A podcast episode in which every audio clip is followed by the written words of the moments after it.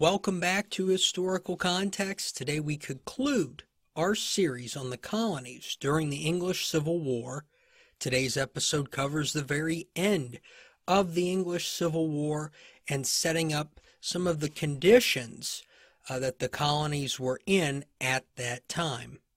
As we have been discussing throughout the series, the king's power struggle with Parliament was viewed within the northern colonies as favoring the parliamentarians and in the southern colonies as favoring the king.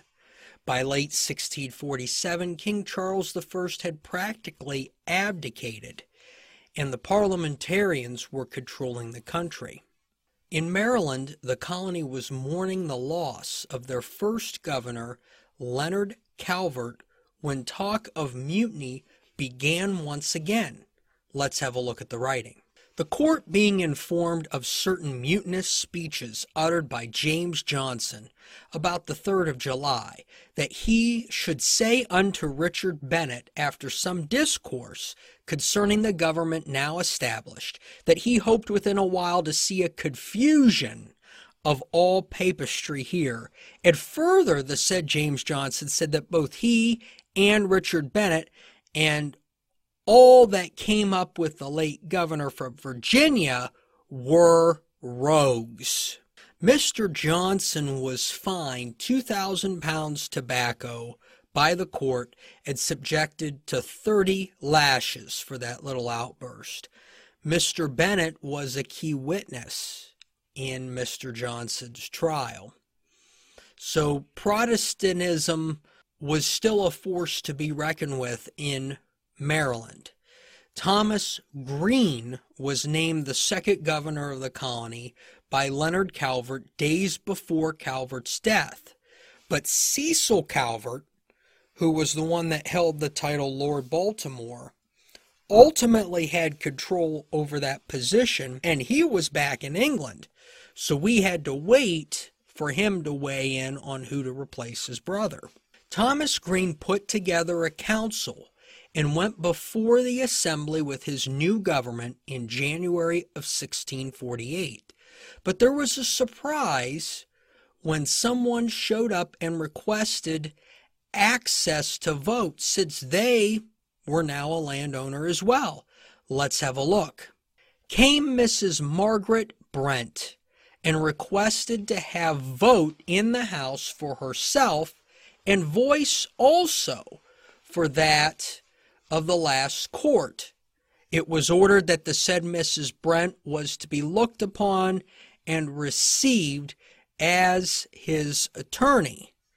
The governor denied that the said Mrs. Brent should have any vote in the House, and the said Mrs. Brent protested against all proceedings in this assembly. Margaret Brent may have been the first suffragist in America.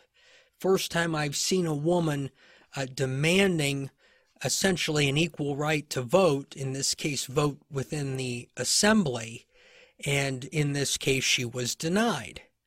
One of Thomas Green's first actions is to commission John Price to defend the colony against native attacks. Green authorizes Price to raise a militia of 30 to 40 men.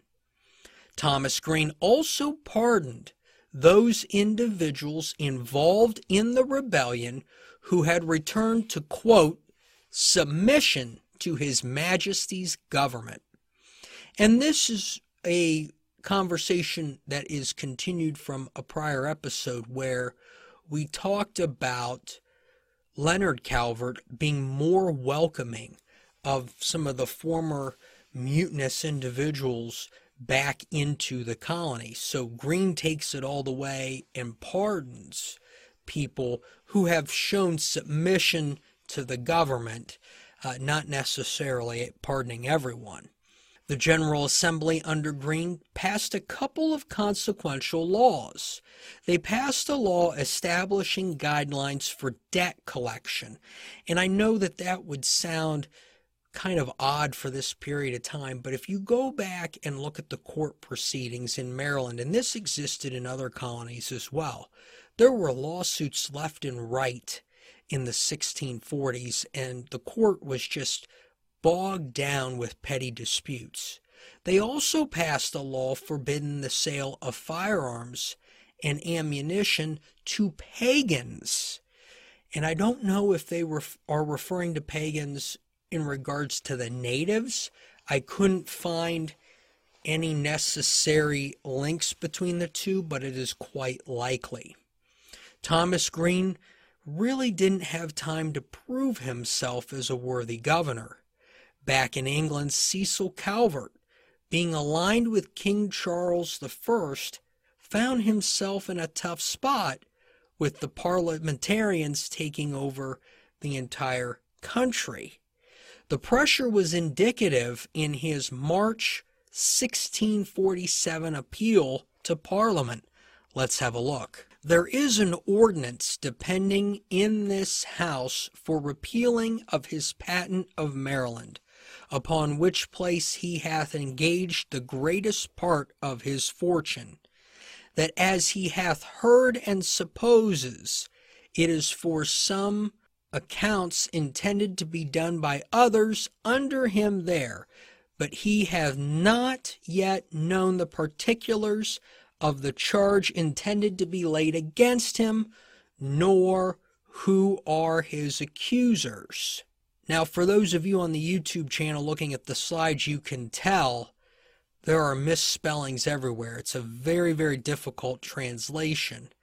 But Calvert is essentially acknowledging where it looks like the patent may be taken away, and he is saying, I'd like to know who my accusers are so that I can answer any allegations that would lead the Parliament to take away our patent. But clearly that's on the table now, and being aligned with King Charles I against the parliamentarians does not look good for Cecil Calvert. In what appears to be an effort to appease the parliamentarians, Calvert appoints William Stone a Puritan to replace Green and become the third governor of Maryland. Stone was not foreign to the colonies, though. Stone was among one of the first groups of Puritans to settle Virginia in 1619. That was before Plymouth. But nearly 30 years later, they had found the region intolerable to their religion. Stone reached an agreement with Calvert to resettle this group within Maryland. So he comes up to be governor, and his group, who had been in Virginia for 30 years, that's a long time, comes up with him. Stone's group would relocate and found the town of Providence in 1649. You know it today as the city of Annapolis. In Massachusetts Bay, the Puritans reelected John Winthrop as governor in May of 1648. Winthrop's now 60 years old, and uh, he receives a letter that year from New Netherland director Stuyvesant, who we talked about just last week, committing to peace between their colonies and requesting a meeting in Connecticut with William Bradford of Plymouth, present, to discuss an alliance against the natives and the Spanish. And this would make sense based on our conversation last week, where the Dutch were heavily weakened. They didn't need more enemies, and they needed help against the natives. I don't know what's going on there with the Spanish, but clearly they were considered enemies as well. Winthrop, in his writing, picked up on the colony's challenges. So he, it wasn't that he wasn't aware of what was going on in New Netherland. He knew about it. And uh, he believed that was the reason they were seeking alliances. Winthrop returned a message that he would look forward to such a meeting. But it ended up that it wouldn't happen because William Bradford fell ill at the time. The General Court in Massachusetts Bay also hanged Margaret Jones for witchcraft in 1648. So now the whole witchcraft hysteria, which we talked about bubbling up in England and occurring in Connecticut, was now also starting to rear its head in the Massachusetts Bay. The colony had also passed additional laws to add to the Book of General Laws and Liberties. The, the Book of General Laws and Liberties was passed originally a decade earlier, but over the 1640s, other laws were added. Among these were that uh, bakers should have distinct marks on each of their products, probably an accountability or branding type thing. In 1644, the colony had to deal with the rising Anabaptist movement. Anabaptists were individuals who did not believe in the baptism of infants and believed that individuals should be of an age of consent before being baptized. This was radical doctrine to the Puritans, who ordered any Anabaptist banished from the colony. And this division and this practice would lead to much bigger significant events three, four decades later. The burglary law was amended to allow for the death penalty after three convictions. At a synod in August of 1648, the colony passed the Cambridge Platform, which served as the disciplinary guidelines to church government. So the 1640s were real significant there in the Massachusetts Bay because they had established laws for the colony, and now with the Cambridge Platform, they had disciplinary guidelines in place for church government. So the civil society the laws and the rules were really in place in Massachusetts Bay. And with their allies in control in Parliament, and we talked about this in a previous episode, Parliament acknowledging that they wouldn't meddle with the affairs of Massachusetts Bay, things seemed pretty content with them going into the new decade. In Virginia, there's not much primary uh, information that exists for this time period, late 1640s, early 1650s.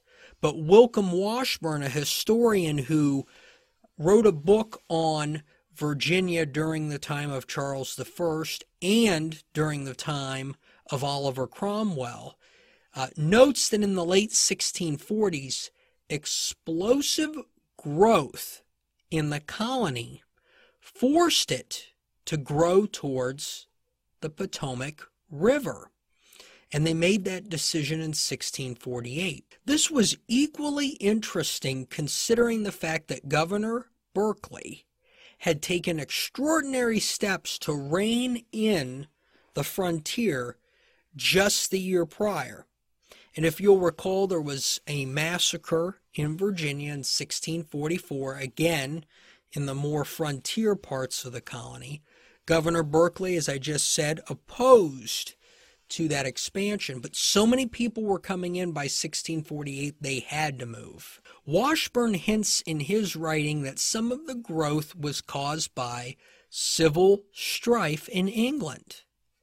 Therefore, we can conclude that it was likely royalists leaving the country for the friendlier confines of Virginia.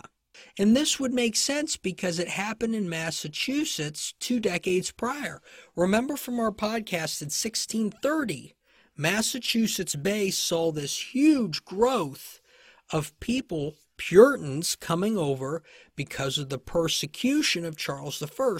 It would only make sense that two decades later, when the Puritans were controlling England, that the Royalists would come over, and Virginia was the colony that was seen most favorably to the royal cause.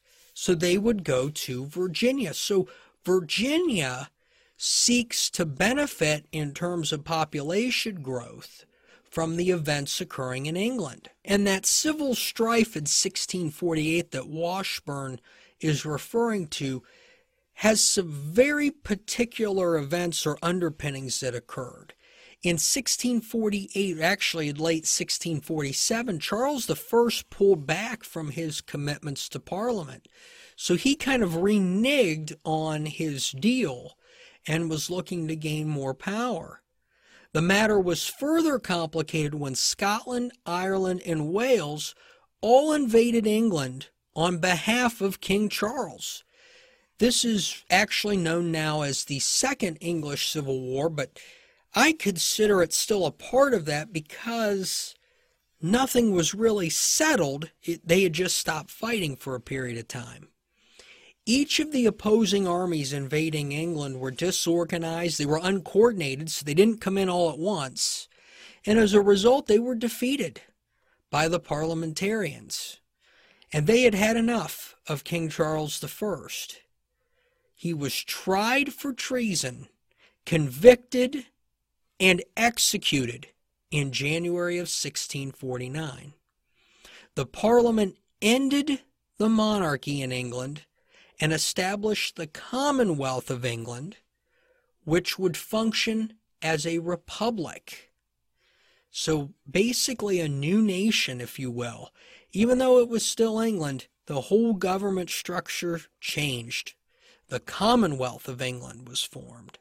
In July 1649, the Council of State in England ordered letters written to the English plantations abroad informing them of the change in government and requiring them to continue their obedience. While we could imagine how John Winthrop would have reacted in Boston, we will never know, as he died in March of 1649 at the age of 61.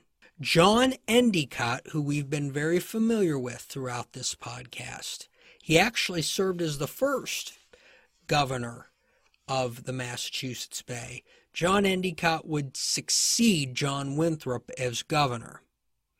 In Virginia, the change spelled the beginning of some pretty big problems for Governor Berkeley. In 1648, Berkeley banished a Puritan minister from the colony. The first order of the Council of State directed at Governor Berkeley was an inquiry as to why that happened. Virginia would now be the first to fall under the investigative eye of the new English Protectorate. And the English Protectorate and its relationship with the colonies is going to be the topic of our next series.